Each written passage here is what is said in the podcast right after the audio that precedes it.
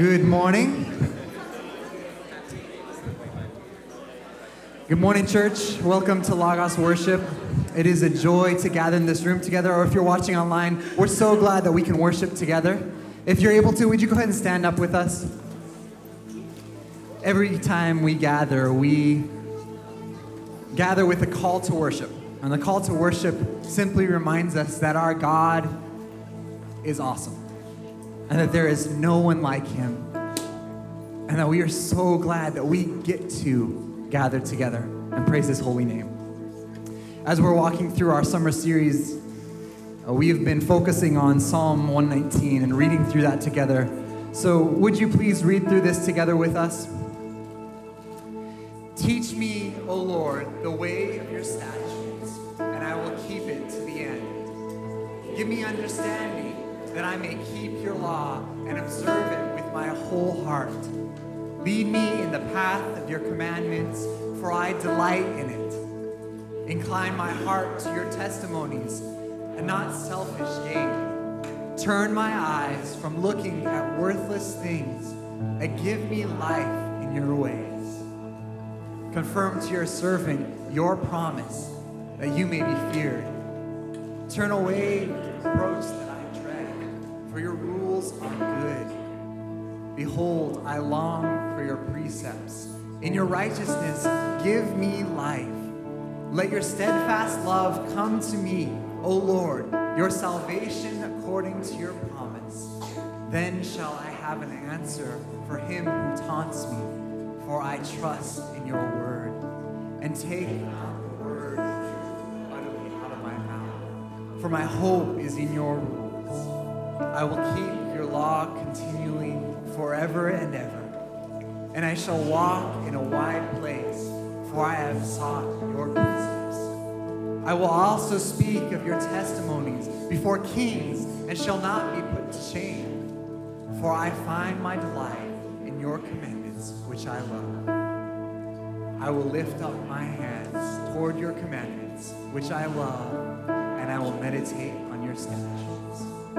As we gather in worship this morning, not just through song, but through listening to the word and through prayer, let's meditate on the statutes of the Lord and on the truth that he speaks to us.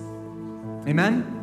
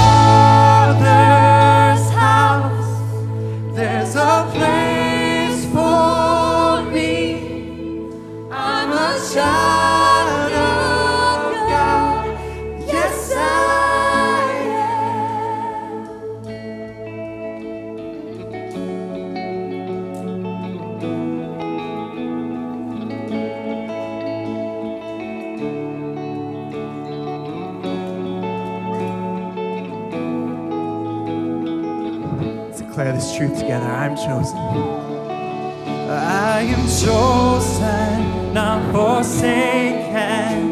I am who you say I am. You are for.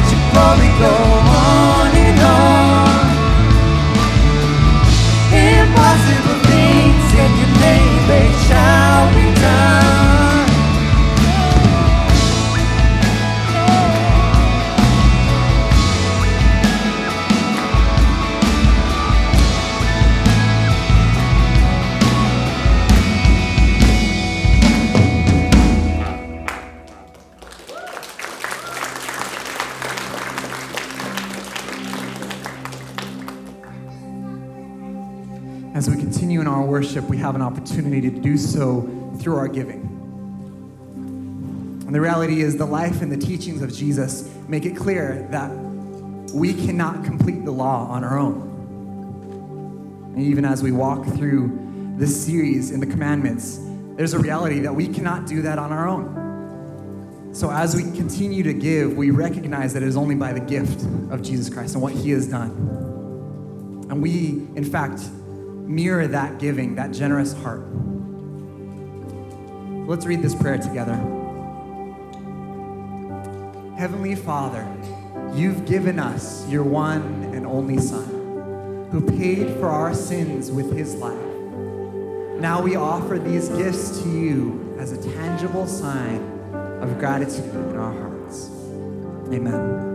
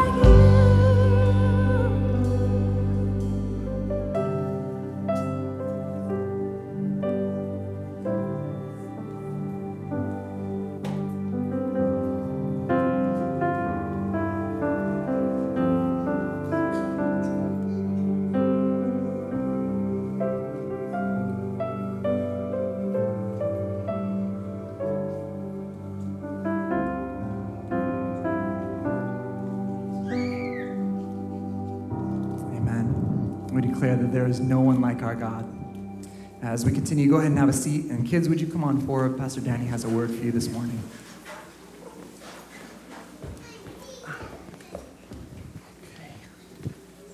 Okay. Oh, man. You know, I might just need y'all's help this morning. I think I might be able to pull this off on my own, but what, what, what is this? There's a tree stump in here. All right, I'm gonna get this tree stump and I'm gonna put it on the table. Wow, that's incredible.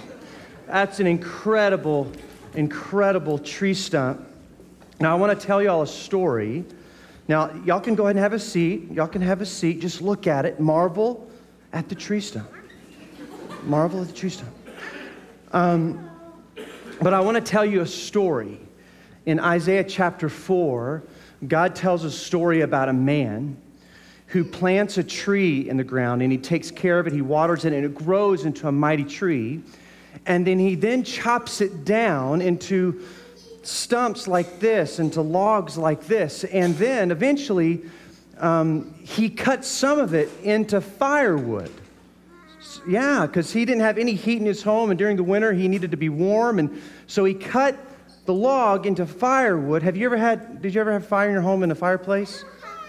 Yes, yeah, it's, it's warm, right? And then also, not only would he keep, um, he would chop the wood to stay warm by starting a fire, he would then cook his meal over the fire. So he would make bread or whatever meal he was making, he would use the wood to keep him warm and to help him cook his food. And then this same man would take a piece of wood from the same tree and he would start making it into the form of a man, a statue, maybe like this size or maybe a little bigger. And then this man who was kept warm by the log, who cooked his food by the log, now created a statue that looked like a man from the log. And the man began to do something really weird. He began to bow down to the log, to the statue, and began to pray to it, and began to sing songs of praise to this statue made out of this log. And he began to ask things Would you help me? Would you, uh, would you protect my family? He would ask this of this piece of wood or a statue that was made out of a piece of wood. Now, what do you think about that? That's crazy, isn't it? That's crazy. It's silly. And let me tell you, that was God's conclusion too. God would say that was absolutely the most silly thing that a man could do is to worship something that he had created and made himself and then expect that thing to answer his prayer. Can I remind you that no one made our God? He made us. And we have no God like the one who created the universe and the stars, and no God like the God that created you and made you into the person that you are. We have no God like our God. And so let me encourage you your whole life to go to no one else but to our God. What would you like to add? Um, God makes the moon, and I have a telescope, and I can look at the moon. Wow. Did y'all hear that? She has a telescope and she can look at the moon. And when she sees the moon, she thinks about how great God is, right? God is great and He is our God. Now, as I promised last week, we're memorizing the Ten Commandments. So, can you remember the first one from last week? Yes, you did.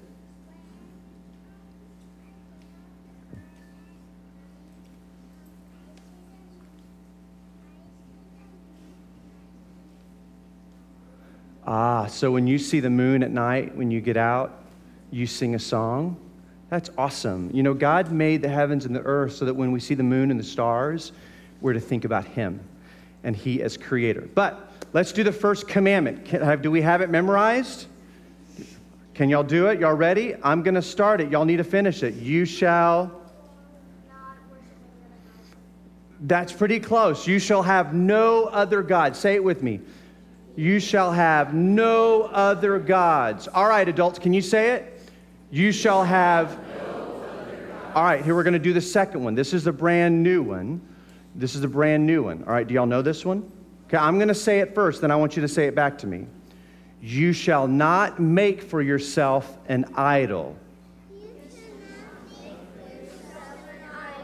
All right, adults, can y'all say that with me? You shall not make for yourself an idol. Now, keep up with that. Y'all memorize these. We're going to do these all every week. Let's pray together. Father, we're grateful for your words to us. We're grateful that you are an incredible God. There's no one like you. May we always love you, seek you, trust you above everything else. In Jesus' name we pray. And all God's kids said, Amen. Amen.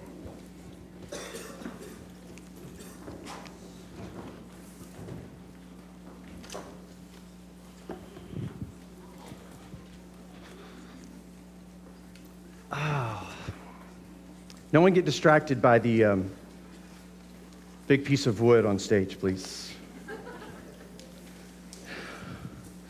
Well, let me welcome you to Logos. My name is Danny Panter. I'm one of the pastors on staff here at this wonderful church family at First Baptist, and uh, it is a delight to be able to gather for worship. And what a privilege it is, really, if you think about it, um, to worship a God like our God. There's none like him. And he invites us. He says, I want you to know me and to walk with me and trust me and look to me. What a privilege it is that we get to enter in this relationship um, with a God who has made us and loved us. If you're a guest with us today, uh, let me just say thank you for being here.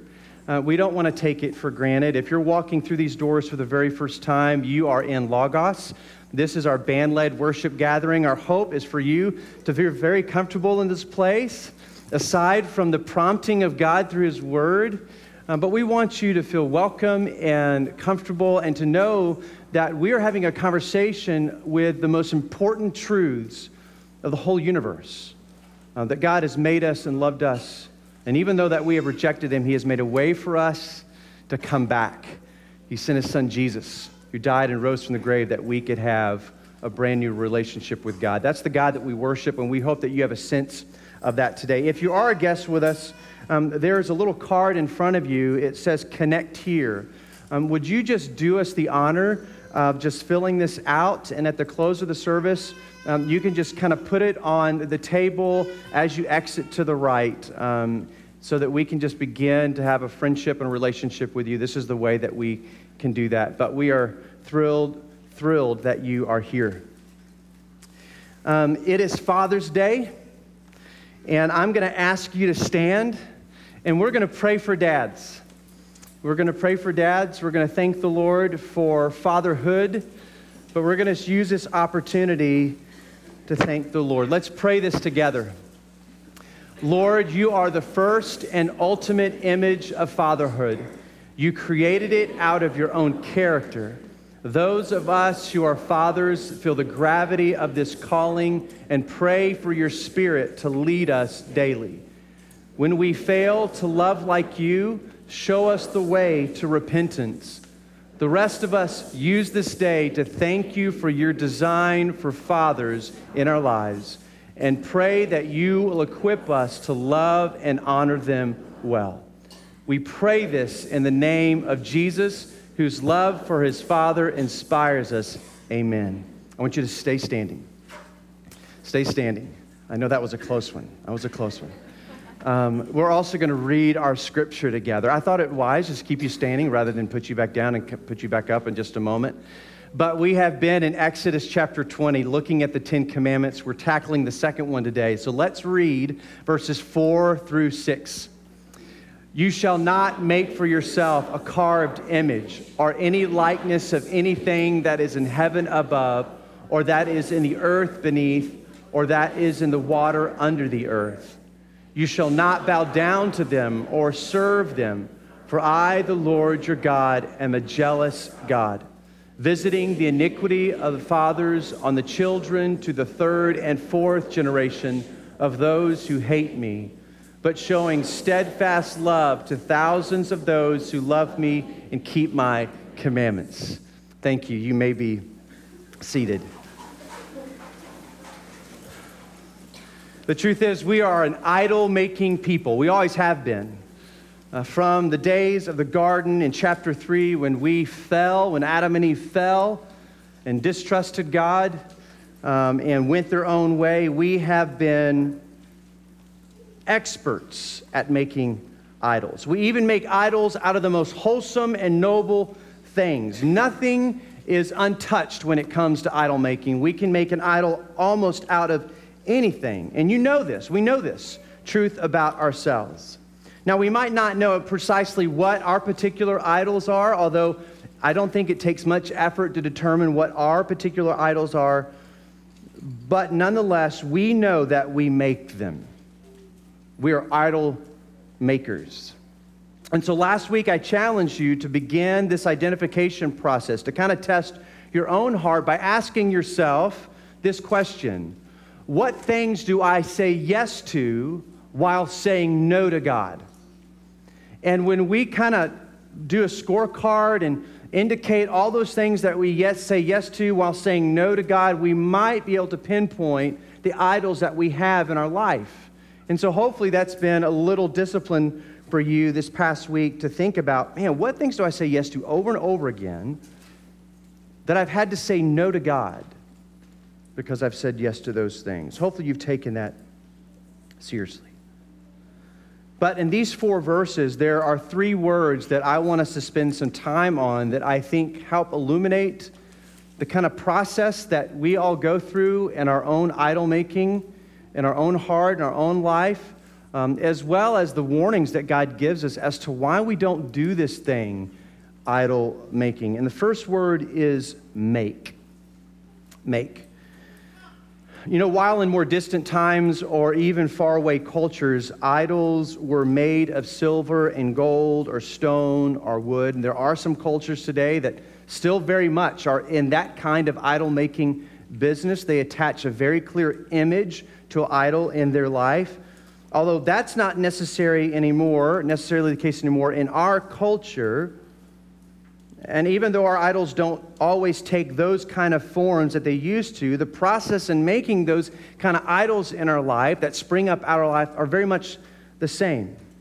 And we also have just as many idols as the ancient world ever had. I mean, if we think back through uh, from the Romans and Greeks and Egyptians, all those popular mythological gods, they had a god for every single emotion or feeling or need in the human existence.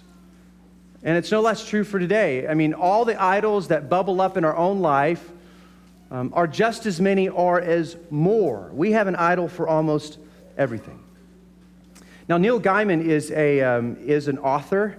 Uh, he wrote a book called American Gods, and that title caught my attention. I read the book. I wouldn't always recommend you reading it necessarily, um, but I felt like the way he described this process of idol making or how idols was born was pretty much very spot on.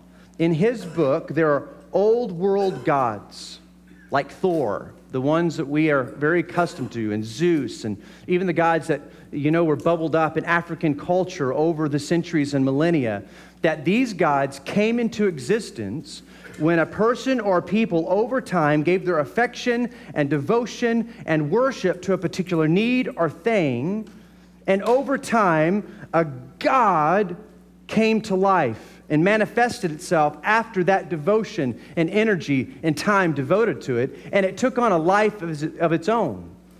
And the power of that God rose and fell depending upon the worship and devotion or attention given to that God. And so in the book, you have these old gods who are trying to stay alive because their strength and power is attached to the worship of people around the world. And I felt like, wow, that's really a great description. That our gods come to life and spring to life even out of our own devotion and worship of things other than God the things that we give our energy to and devotion to and look to and acceptance to are those idols that just kind of spring up out of our life and we give ourselves to them and we give power to them. They lord over us. It's almost as if they have a life of their own. I felt like it was pretty spot on. The Apostle Paul, though, gives a very clear description of what begins to take place in the human heart when an idol is being made. This is in Romans 1, verses 18 through 20. Listen to this. For the wrath of God is revealed from heaven against all ungodliness and unrighteousness of men, who by their unrighteousness suppress the truth. For what can be known about God is plain to them, because God has shown it to them. For his invisible attributes, namely his eternal power and divine nature, have been clearly perceived ever since the creation of the world in the things that have been made. So they are without excuse.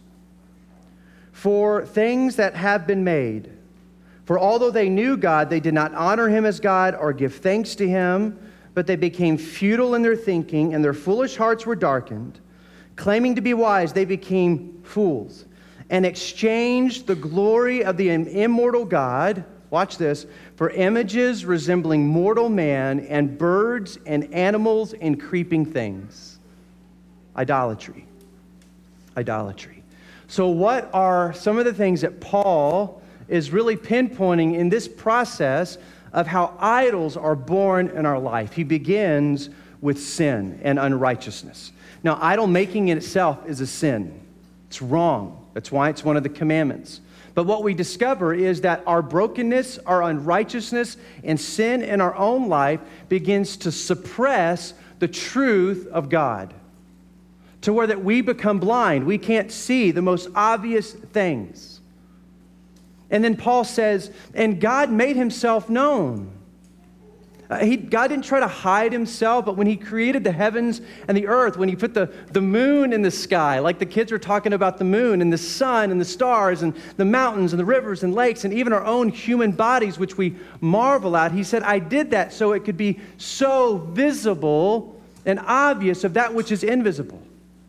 Paul says, you know, God created the heavens and the earth and put us in it made in his image, so that when we look at a beautiful landscape and a sunrise or a sunset, or we look at our children and marvel at them, we don't say, oh, wow, I need to make them an idol. No, our eyes go from, from horizontal to vertical, and we say, Thank you, Lord, creator of heaven and earth. He says, I made it plain to them. But Paul says, because of sin, we have suppressed that truth. Even though we knew God, we did not honor him or give him thanks. Listen to this verse. This is 1 Timothy 4 4. For everything created by God is good. That's what Paul says. Everything created by God is good. And nothing is to be rejected if it is received with thanksgiving. Understand what Paul is saying?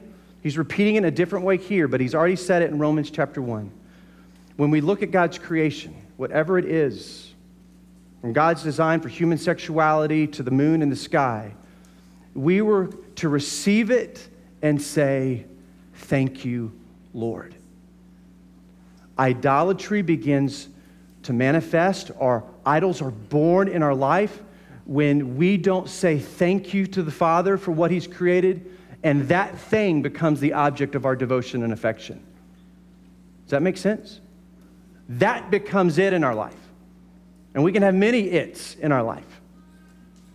So rather than honoring God for what He's created, rather than saying thank you for good food and um, these people in my life, the, the stars in the sky, we begin to make much of them. We begin to look to them. We make them gods in our life. And the crazy thing is that um, we then claim to be so wise.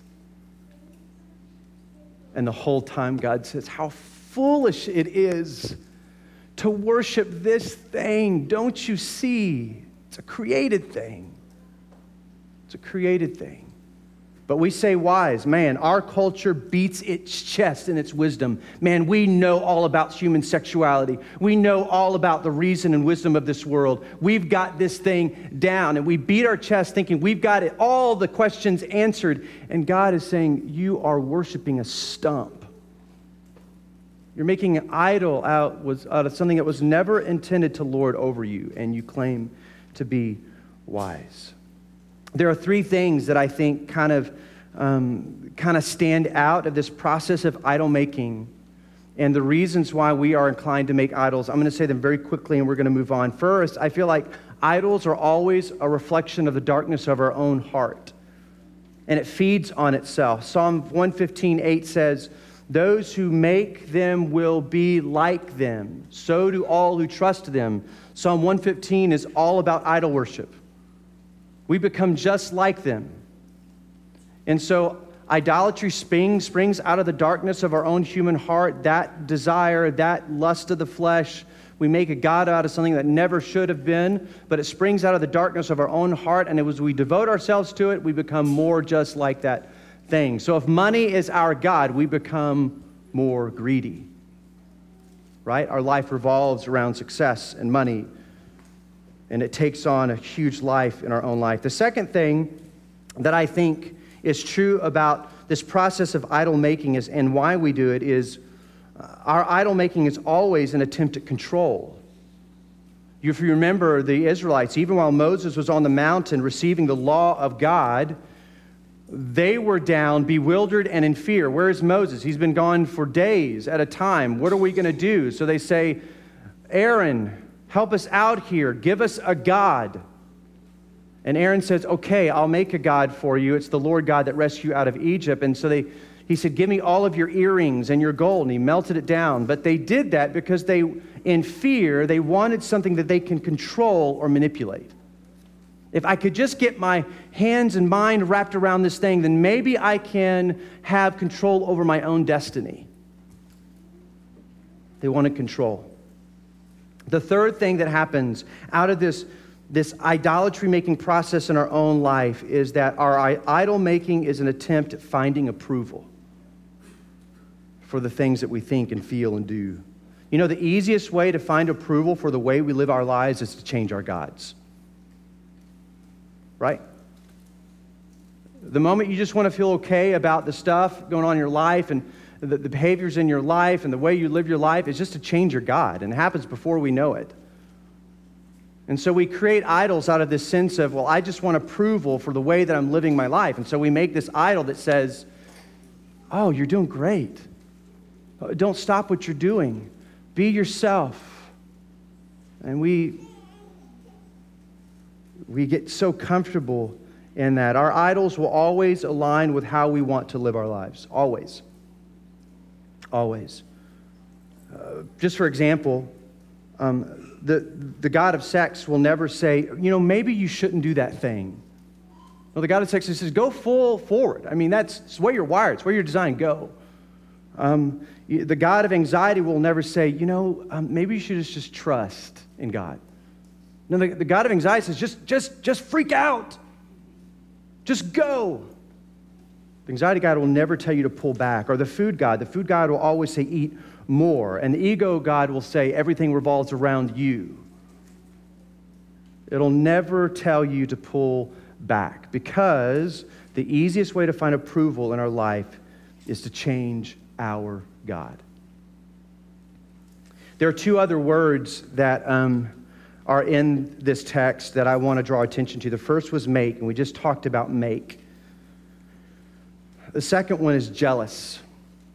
Jealous, for I, the Lord your God, am a jealous God. And what we discover is that God gives us really good reasons, gives us really good reasons never to make a God, never to make a carved image. Um, that first one is, he says, For I'm the Lord your God, I'm a jealous God. We're not always comfortable with the idea of God being jealous. In many cases, for us, it's a character flaw, not a godly attribute. But let me tell you, absolutely, it's a godly attribute.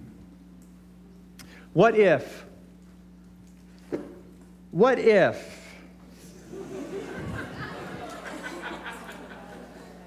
Wow. Um, I think I'm, am I a little taller than him? But seriously, think for a moment what if Anna decided to replace me with a two dimensional cutout image of her husband? Silly, isn't it? Silly. I mean, she could take me wherever she wanted me to take me. She could take me along the kitchen, or she could uh, take me upstairs to where the girls' rooms are. She could just really take me wherever she wanted. Um, she could uh, just share her life with me and feelings, and I would just be the best listener in the world. She could, she could bounce ideas off of me, and listen, I would agree with everything. This cutout would agree with everything that she had to say. And pretty soon it would just be kind of an echo chamber, right? I mean, she could set me in front of the dishes and in front of the trash and hope that I could do the dishes or take out the trash. Um, but we laugh. That's absurd. That's foolish. This cutout can do absolutely nothing in my home. I don't care if she could take this cutout wherever she went and bounce off as many ideas off of it as she wanted, but I could never meet her deepest needs, ever. I can't wash the dishes. I couldn't take out the trash. I couldn't really listen to her. I couldn't speak into her. I couldn't help her. This cutout can do no good for Anna. And it can't do any good for my family. I can't this cutout can't pray with my kids at night, can read scripture with them, can't help them, can't counsel them, can't do homework with them. This cutout can't do anything at all. And furthermore, this cutout is not worthy of my wife's attention. I am. But talking to this thing, dragging this thing around, it's not worthy of my wife's affection and energy. I am. I'm the one she's made a covenant with, not a two dimensional cutout. And when God says that He's jealous, He's jealous for these kind of reasons. Don't you see how absurd and silly and foolish that you devote yourself to something that's two dimensional and can't do anything in your life but lead to destruction? He says, I'm jealous. I alone am worthy of that kind of devotion, worship, and attention, and energy and time. And he's jealous for our good. Listen to this. When we say that God is a jealous God, he is worthy of attention and worship, but he is jealous for our good because this this idol, whatever it is, can't do anything in your life but bring destruction if that alone is your object of devotion. Can't bring any good to your life. And he says, I'm jealous because I'm worthy of your attention and affection and devotion. And I'm jealous because you're inviting heartache, hardship, and destruction in your life. And that leads us to the third word generation. For I, the Lord your God, am a jealous God, visiting the iniquity of the fathers on the children to the third and fourth generation of those who hate me. God wants our good. And in creation, He made man and woman and His image, and the father will leave his mother and dad and cleave to his wife and become one flesh, and they will have children by the grace of God. And to pull God out of that equation invites destruction. God in, in the life of the individual or the life of the family is like the cog in a watch. You pull that part out and it will cease to function. It's the same way. God says, I've designed the universe in such a way that when you pull me out of it, it begins to fall apart begins to fall apart. And God says, I don't want your life to fall apart. But when you pull me out, when you become godless in your own life and erect idols made out of wood in your life or two dimensional cutouts, listen, you are inviting destruction because your life was never intended to operate on devotion and worship of a thing rather than me. Just listen to this for a moment. Let me just give you some just real world stats on Father's Day. The father absence crisis in America. Let me just list a few things of the impact that fatherlessness has in father absent homes.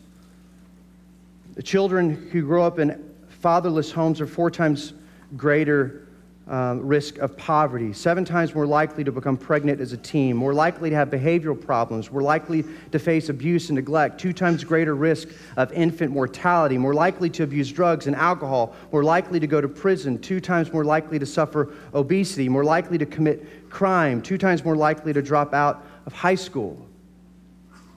I mean, think about this. So, even, even just in a real world, tangible level, when you remove a father out of the home, the impact is potentially profound. Right? We see that everywhere. We don't always like to admit it that way, but it's true. Listen to this. When both parents attend Bible study, in addition to Sunday worship, 72% of their children will attend Sunday school when growing up. When only the father attends Bible study, 50 55% of the children will attend when they grow up. When only the mother attends Sunday school, only 15% of the children will attend Sunday school growing up, or Bible study, or small group. When neither parent attends Bible study, only 6% of the children will attend when they grow up. Man, listen to this. It just goes on. If a mother is the first to become a Christian in a home, there's a 17, 17% probability everyone else in the household will follow. When the father is first, there is a 93% probability everyone else in the household will follow. Staggering.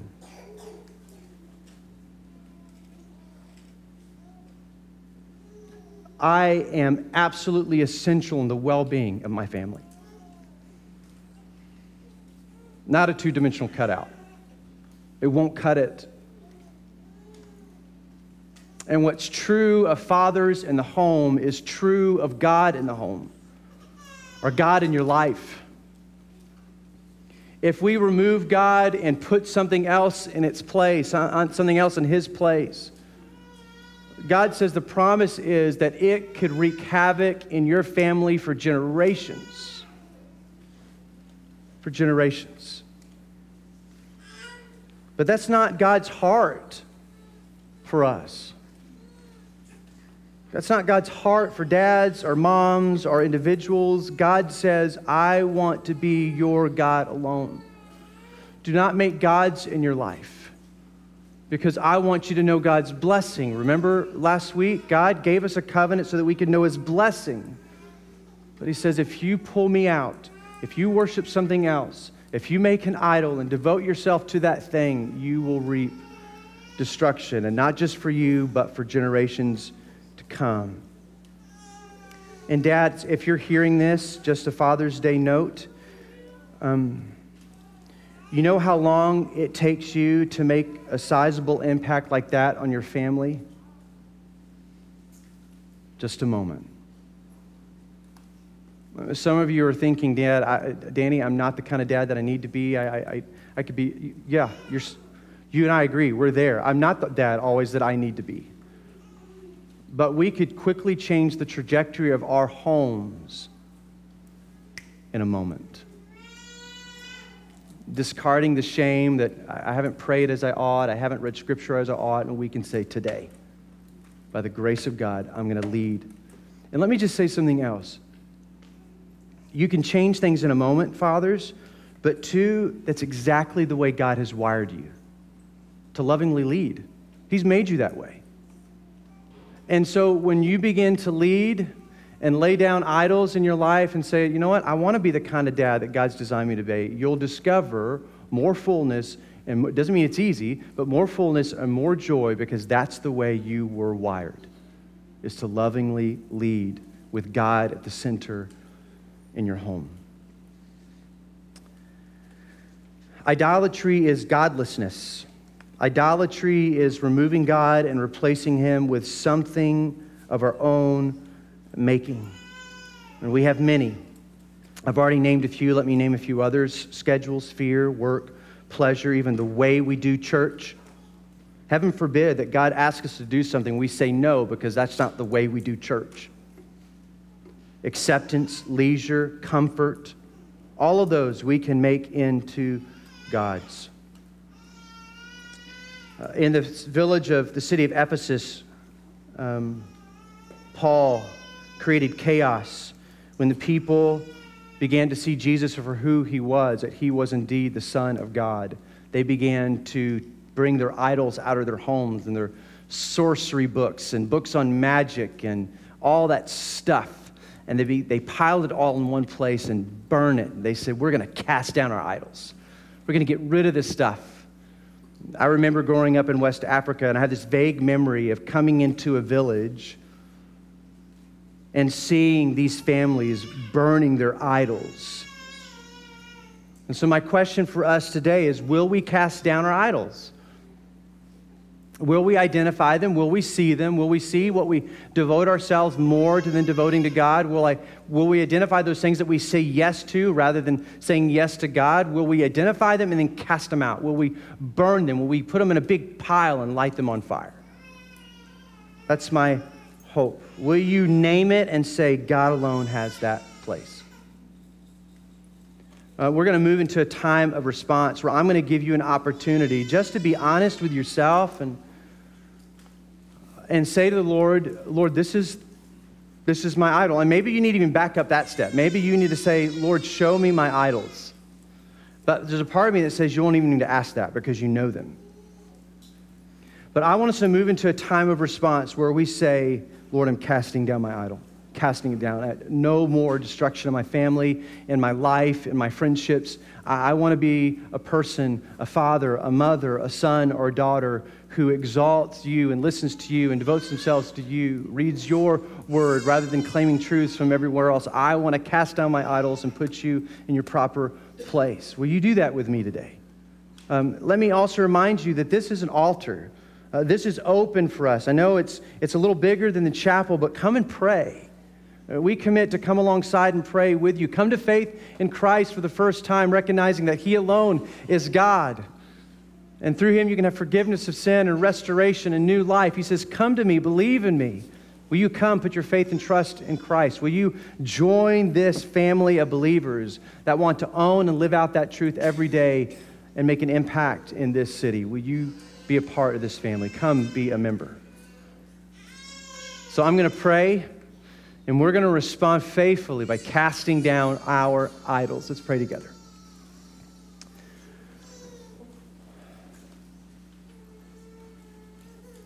Father, we all have them. We all have our pet idols. Some are always just creeping right behind us, they're just there. And Lord, by your grace, many of us can say no to them. But Lord, still, we, we want to. We want to name these idols. We want to cast them out, cast them down. We want to get rid of them in our life. Lord, we want to know your strength and your grace to overcome them and put our faith in you alone. So, Lord, as your people in this place, we ask you, help us to see and, to know the names of those idols and help us to cast them down. May we be your people alone. And may we have no other gods but you. In Jesus' name we pray, and all God's people said, Amen. Let's stand together, continue to worship. You respond today.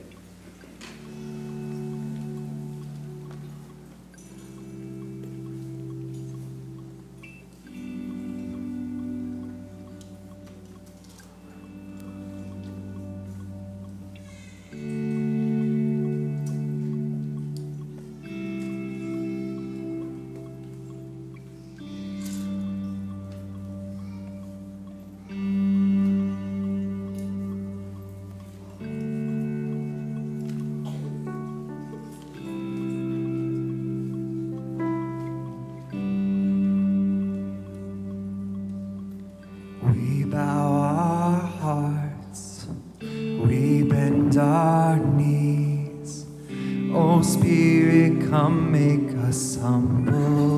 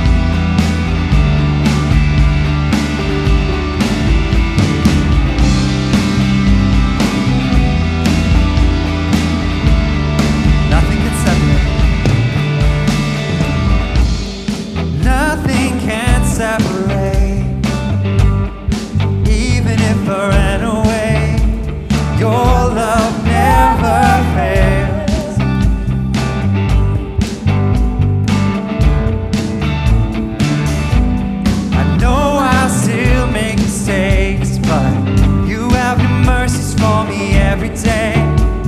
Your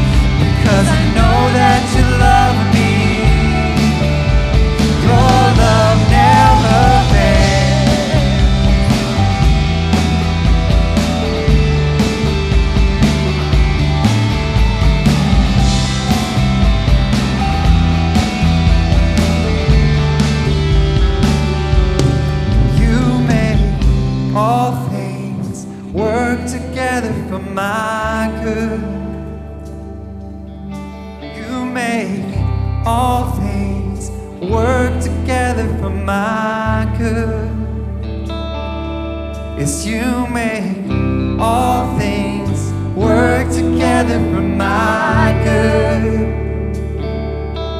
You make all things work together for my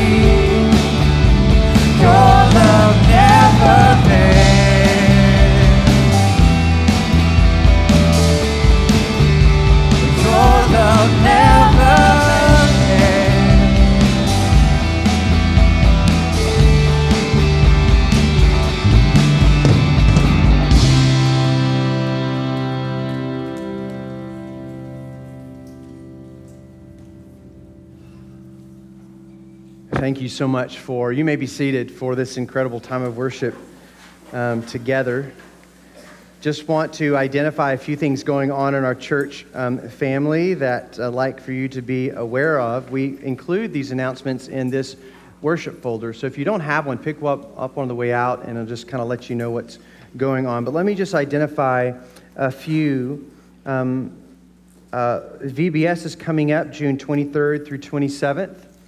That's a big deal. It's an important part of our church family, an opportunity to invest in the city and families in the area to make much of Jesus and the lives of kids and moms and dads. Um, July 4th, Family Fourth, is coming up July 4th. Um, so be a part of that. That's always a fun thing in our church uh, families as well. We gather right here uh, and we just have a lot of fun celebrating uh, July 4th together. And let me also mention during VBS, we have FBCSA University. Um, FBCSA University is uh, classes uh, for adults um, that are going on concurrently with VBS. They're on the third floor, Coconut, I believe. Is that the case? Third floor, Coconut. Um, so look into that. You can look at the website and see the different courses that we're offering, but be a part of that. They're a lot of fun, very interesting and encouraging. I'd like to invite Byron up. Um, Byron, tell us a little bit about Children's Hunger Fund. All right. Thank you, everybody, for participating in the Children's Hunger Fund Summer of Hope project. Uh, lights are bright. Man, can't see anybody. Okay. Uh, we've collected about 150 so far boxes, and I'm sure there's probably another 100 out there. Everybody tells me, I didn't bring it in. Is that okay? It's okay. The drive is over, but if you bring it in, I'll get it to where it needs to go. Uh, we are going to feed the kids in San Antonio and South Texas with these. Uh, over the summer, a lot of kids go hungry, and so this will help a lot. Um, it isn't just about meeting a felt need, though. This gospel centered organization is going to help us, mobilize us, teach us, train us to, be, to make disciples in our city. And um, from now until the end of the year, I'm going to help this vision, help, un- help you understand how this group will, will help our church to be more healthy and more outgoing and to reach families for Christ. And so, um, one way is leading up to Christmas Care, we typically raise money for food or we have food donation like this for, at Christmas. But this organization will help us to do this, and we will raise money and they will help us with the logistics. It's not just about that. It's not about feeding the poor. It's not just about feeding the hungry, it's about helping them have Christ, show them who Jesus is. If our community mission efforts are not about sharing the gospel, then we're not obeying the Great Commission. We must be obedient to that. And so, um, through, through these efforts, uh, I'm going to have an informational luncheon where you can learn more about this mercy ministry, this network of churches all over the country, where we can, even if we don't pack boxes, we still have boxes to take to a family and start a, a relationship where we can share Jesus with them, okay? And it's long term, it's invested. That, that's what it's about. Um, and there's also going to be a discipleship training, also, you can look for after that. I want everybody to come. I'm going to fill this room. We'll have multiple trainings if we have to. But I want everybody to know that if, if even if you can't find somebody in your neighborhood that's in need, that you know that needs Jesus, we have, I already have identified 50 that I can, I can send you to. So, um, who is ready? Who's ready to obey the Great Commission and to do this together? Thank you, Byron. Um, awesome. If you're a student going on camp this week, could you just stand where you are? We have students that are going out from our church family to be a part of youth camp, and I want us in our benediction to pray over them. And so you may want to put your hand on them. We know that God uses these saturated moments, these saturated moments um, to speak into their life um, uh, to move them along this journey of faith. And so, um, as they stand, as you stay seated, would you just put your hand on them and we're going to read our benediction as if we are praying over them. So, let's do that now. Everyone who believes that Jesus is the Christ has been born of God, and everyone who loves the Father loves whoever has been born of him. By this we know that we love the children of God, when we love God and obey his commandments. For this is the love of God, that we keep his commandments, and his commandments are not burdensome. Go, be salt and light, make disciples. Kids, we love you. Have a wonderful time at camp.